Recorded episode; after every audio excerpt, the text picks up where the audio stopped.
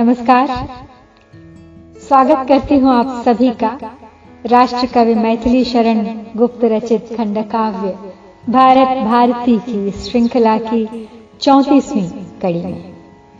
गुप्त जी के वर्तमान का काल है, जहाँ कृषि प्रधान भारत देश की कृषि का हाल बेहाल है। अपनी मिट्टी पर, अपने खेतों पर, अपनी ही फ़सल पर जब अधिकार नहीं जिसका, उस कृषक की ऐसी दुर्दशा है। जहाँ देखो, वही दुर्भिक्ष है, अकाल है। गुलाम मजदूर बन गया है हमारा किसान, और दाने दाने को मोहताज है। आइए, आज फिर पलटते हैं उन्हीं पन्नों को इतिहास के, जिन्हें मुड़कर देखना बिल्कुल अच्छा नहीं लगता। किंतु आवश्यक है यह भी सोए हुए भारतीयों को जगाने के लिए, उनके आत्मसम्मान को जगाने के लिए। बीता नहीं बहुकाल उस औरंगजेबी को अभी, करके स्मरण जिसका के हिंदू का उठते हैं सभी। उस दुस्समय का, चावलों का, आठ मन का भाव है, पर आठ शेर नहीं रहा अब। क्या पूर्व अभाव है? होती नहीं है कृषि यहाँ पूरी तरह से अब कभी।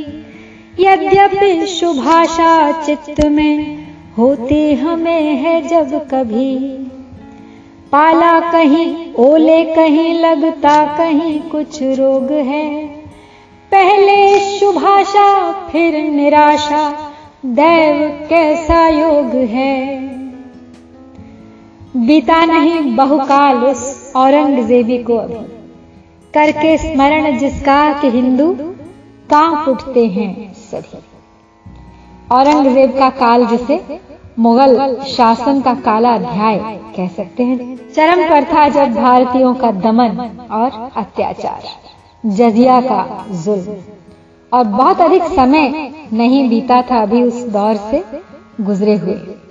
हिंदू काँप उठते हैं, याद करके भी उस समय को।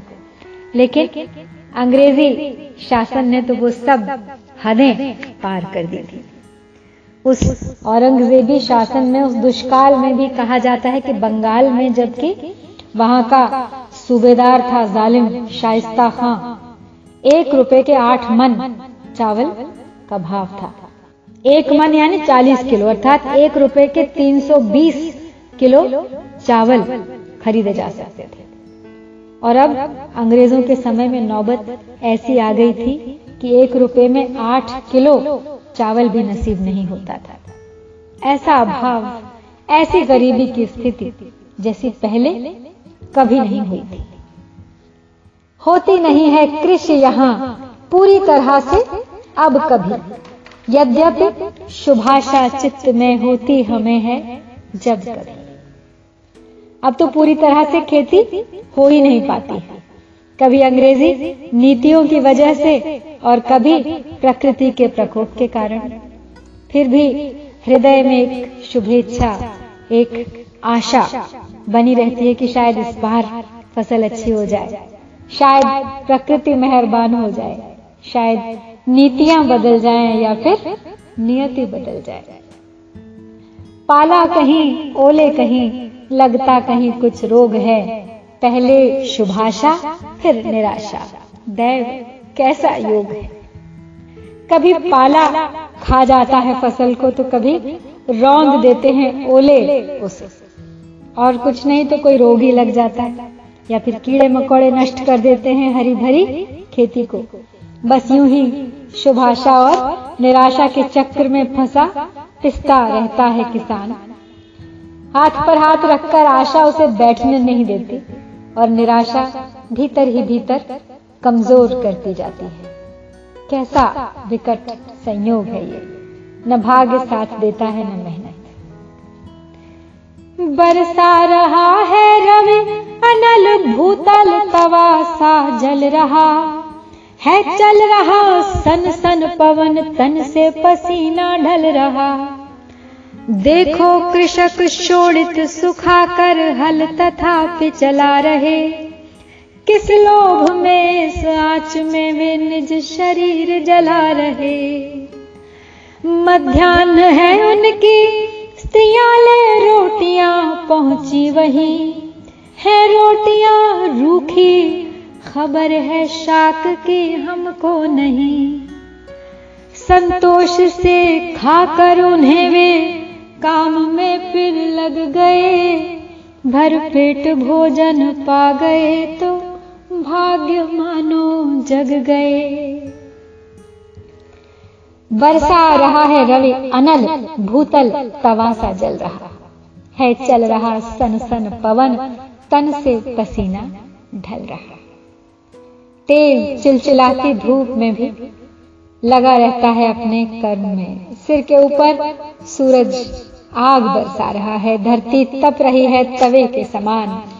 सनसनाती गर्म लू चल रही है, पर उसके कदम रुकना नहीं जानते। पसीना निरंतर ढल ढल कर बह रहा है शरीर से, पर आशा है कि शायद इस बार उसकी मेहनत रंग ले आए। देखो, कृषक शोणित सुखाकर हल तथा चला रहे। किस लोभ से इस आँच में वे निज शरीर जला रहे।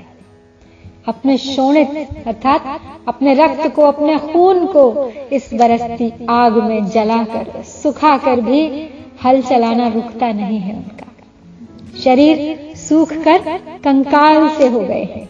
फिर भी अपने शरीर को केवल एक आशा में जला रहे हैं कि यदि फ़सल अच्छी हो गई तो उनको, उनके परिवार को भूखों नहीं मरना पड़ेगा। सरकार को खुश कर पाएँगे तो शायद रहम के साथ साथ चार पैसे भी पा जाएँगे।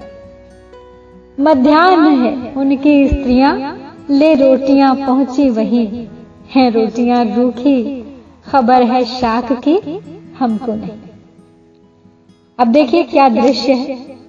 बीच दोपहरी में मध्यान्ह के समय। सूरज सिर के ऊपर और उनकी स्त्रियाँ रोटियाँ लेकर आ पहुँची हैं खेत में। रूखी रोटियाँ हैं मात्र। घी से चुपड़नी तो दूर, यहाँ तो साग, सब्ज़ी, दाल की भी कोई खबर नहीं। लेकिन जानता है वो स्वयं भी इसी में संतोष करना है उसे। भरपेट सूखी रोटियाँ ही खाकर जल के सहारे। समझ रहा है मानो, उसके भाग्य जग गए, तृप्ति हो गई। और फिर बिना विश्राम किए फिर लग गया है अपने काम में उन कृषक वधुओं की दशा पर नित्य रोती है दया। हिमताप वृष्टि सहिष्णु जिनका रंग काला पड़ गया। नारी सुलभ सुकुमारता उनमें नहीं है नाम को। वे कर्कशांगी क्यों न हो, देखो न उनके काम को। गोबर उठाती, थापती है, भोगती आयास वे। कृषि काटती, लेती परोहे, खोदती हैं घास वे। गृह कार्य जितने और हैं, करती वही संपन्न है। तो भी कदाचित ही कभी भरपेट पाती अन्न है। उन कृषक वधुओं की दशा पर नित्य रोती है दया। हिमताप, वृष्टि, सहिष्णु, जिनका रंग काला पड़ गया। अब कृषकों की स्त्रियों की भी दुर्दशा कम नहीं है। स्वयं दया भी रो देती होगी उनकी ये दयनीय हालत देखकर। भीषण सर्दी, गर्मी, सहते हुए अपने तन की कोई सुध नहीं, कोई रख रखाव कोई बनाव, श्रृंगार नहीं, समय नहीं। रंग काला पड़ चुका है। नारी सुलभ सुकुमारता उनमें नहीं है नाम को। वे कर्कशांगी क्यों न हो? देखो न उनके काम को। तो कोई कैसे भी नारी सुलभ सुकुमारता, यानी सौंदर्य, नजाकत, कोमलता उनमें नाम मात्र को भी दिखाई नहीं देती, शेष ही नहीं बची। तो आश्चर्य नहीं कि यह नीरसता, यह वेदना, यह कटुता उनके स्वभाव में भी झलकने लगी। उनकी कठोर दिनचर्या ने उन्हें कर्कशांगी बना दिया है, यानी कठोर अंगों, कठोर स्वर वाली बना दिया है। वो स्त्री जिसके भीतर की सभी कोमल भावनाएँ दम तोड़ चुकी हैं। गोबर उठाती, थापती हैं, भोगती आयास भी। कृष काटती, लेती परोहे, खोदती हैं घास वे पशुओं की देखरेख करती हैं, साफ़ सफ़ाई, चारा, सानी पानी, सबका ध्यान रखती हैं। गोबर उठाती हैं, जिससे कि फिर वो उपले थापती हैं, ताकि ईंधन का साधन हो सके। दो वक्त चूल्हा जलने की व्यवस्था हो सके। भोगती आयास वे यानी कठिन परिश्रम करना पड़ता है अपने परिवार के लिए, जो एक स्त्री शरीर के लिए दुस्सह हो जाता है। खेती में भी हाथ बटाती हैं, फ़सल काटती हैं, घास खोदती हैं, परोहे से पानी भरती हैं। पुराने समय में यदि खेत ऊंचाई पर होता था तो परोहे से, यानी चमड़े के थैले से खेतों में पानी दिया जाता था। उसमें पानी भर के खेतों तक पहुँचाया जाता था। गृह कार्य जितने और हैं करती, वही संपन्न है। तो भी कदाचित ही कभी भर पेट पाती अन्न है। और इसके अलावा घर के अन्य कार्य भी वही पूरे करती हैं। चूल्हा, चौका, बच्चों की देखरेख इत्यादि। लेकिन इसके बावजूद भरपेट भोजन नसीब नहीं है उस कर्मठ गृहिणी को। यूँ भी नारी स्वभाव के कारण वह अपनी जरूरतों को सबसे पीछे रखती है। और फिर जहाँ अभाव ही अभाव हो तो उसकी आवश्यकताओं की पूर्ति तो शायद ही कभी होती होगी। कुछ रात रहते जाग कर चक्की चलाने बैठती हम सच कहेंगे, उस समय वे गीत गाने बैठती। पर क्या कहें, उस गीत से क्या लाभ पाने बैठती। वे सुख बुलाने बैठती या दुख भुलाने बैठती। घन घोर वर्षा हो रही है, गगन गर्जन कर रहा। घर से निकलने को कड़क कर वज्र वर्जन कर रहा। तो भी कृषक मैदान में करते निरंतर काम है। किस लोभ से वे आज भी लेते नहीं विश्राम है। कुछ रात रहते जागकर चक्की चलाने बैठते। हम सच कहेंगे, उस समय वे गीत गाने बैठते। उनके मन में बसी आशा तो देखिए कि देर रात तक जागकर चक्की चलाते भी उनके मुख से मधुर गीत फूट उठते थे।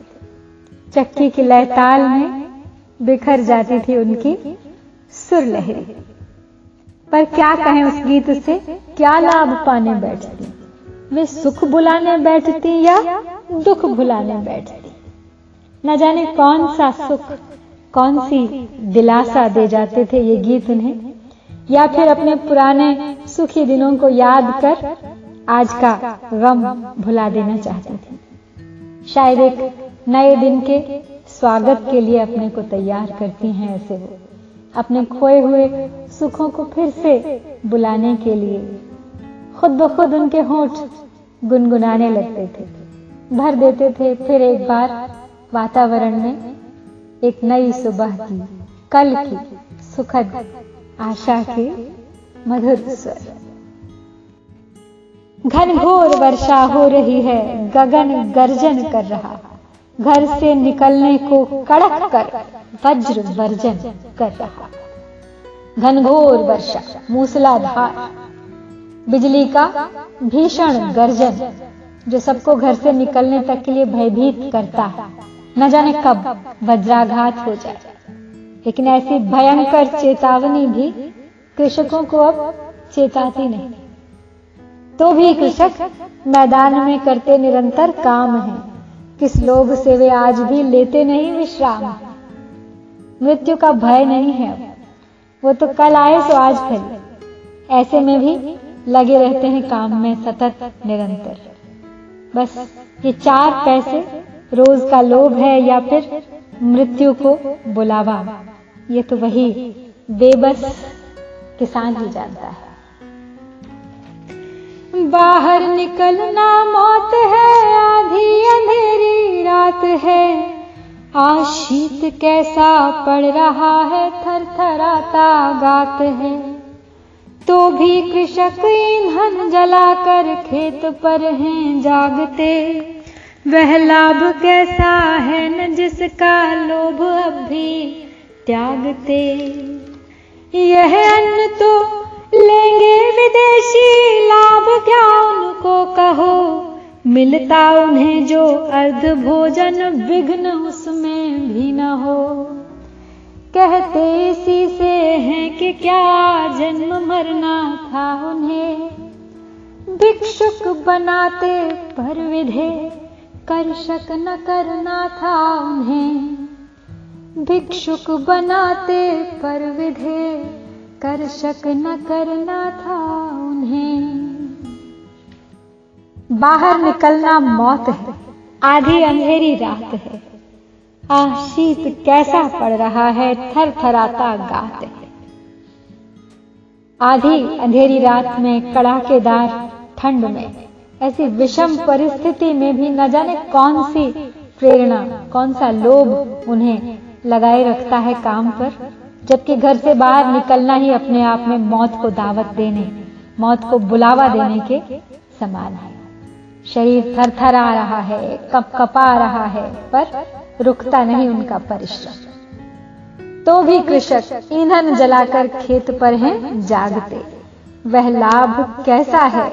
न जिसका लोभ अब भी त्यागते। घर का सुख किसने देखा? छत की आस किसने की? वो तो बस खेतों पर ही ईंधन जलाकर जागता रहता है अपनी फ़सल की सुरक्षा के लिए, देखभाल के लिए रख रखाव के लिए, कटाई, सिंचाई के लिए। न जाने क्या लाभ है इससे इसको। मर मर कर जी रहे हैं, फाके कर रहे हैं, खाली पेट सो रहे हैं। क्या लोभ है कि अपना कर्म किसी भी हाल में भी त्यागते नहीं है अभी वह अन्न तो लेंगे विदेशी, लाभ क्या उनको कहो? मिलता उन्हें जो अर्ध भोजन, विघ्न उसमें भी ना तो जो उपज होगी खेत से, वो तो यूँ भी अंग्रेज़ों के पास चली जाएगी। उन्हें तो केवल आधा पेट भोजन ही मिलने वाला है। परंतु शायद कहीं उस आधा पेट भोजन में भी कोई विघ्न बाधा ना आ जाए। कम से कम जो मिल रहा है वही मिलता रहे। इसीलिए हर हाल में अपना खून पसीना एक करके लगा रहता है बेचारा किसान। शायद पेट की अग्नि को बुझाने के लिए उसकी इस आशा का जलते रहना आवश्यक भी है। कहते इसी से हैं कि क्या जन्म मरना था उन्हें? भिक्षुक बनाते पर विधे, कर्षक न करना था उन्हें। भिक्षुक बना देते। लेकिन किसान नहीं बनाना था।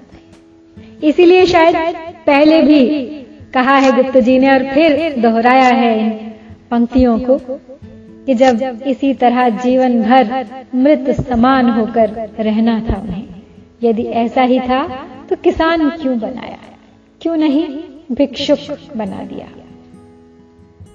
लेकिन एक कृषक अपनी कर्मठता अपनी मर्यादा अपने खेतों से लगाव अपनी मिट्टी से जुड़ाव, अपनी धरती से प्रेम कैसे छोड़ दे भला? जिसने भीख मांगना सीखा नहीं, जो स्वयं अन्नदाता था, वो भला कैसे भीख के लिए अपने हाथ दर दर पसारता फिरे? लेकिन क्या ये उसकी मर्यादा है, जो उसे न सम्मान से जीने देती है और न चैन से मरने देती है? या यूँ कहें कि उसकी महत्वाकांक्षा ही मर गई है? उसका आत्मसम्मान नष्ट हो गया है। सीमित हो गया है उसका दायरा। हिम्मत जवाब दे चुकी है उसकी। केवल वो चार पैसे और आधा पेट भोजन अब उसकी सबसे बड़ी महत्वाकांक्षा है। क्या अपनी इस परिस्थिति को स्वीकार कर लेना चाहिए उसे? क्यों विद्रोह नहीं कर सकता क्या कोई और मार्ग शेष नहीं उसके पास? आज इसी सोच के साथ आपको छोड़कर विदा लेती हूँ। शीघ्र लौटूँगी अगली कड़ी के साथ। प्रतीक्षा कीजिएगा। नमस्कार। जय भारत। जय भारती।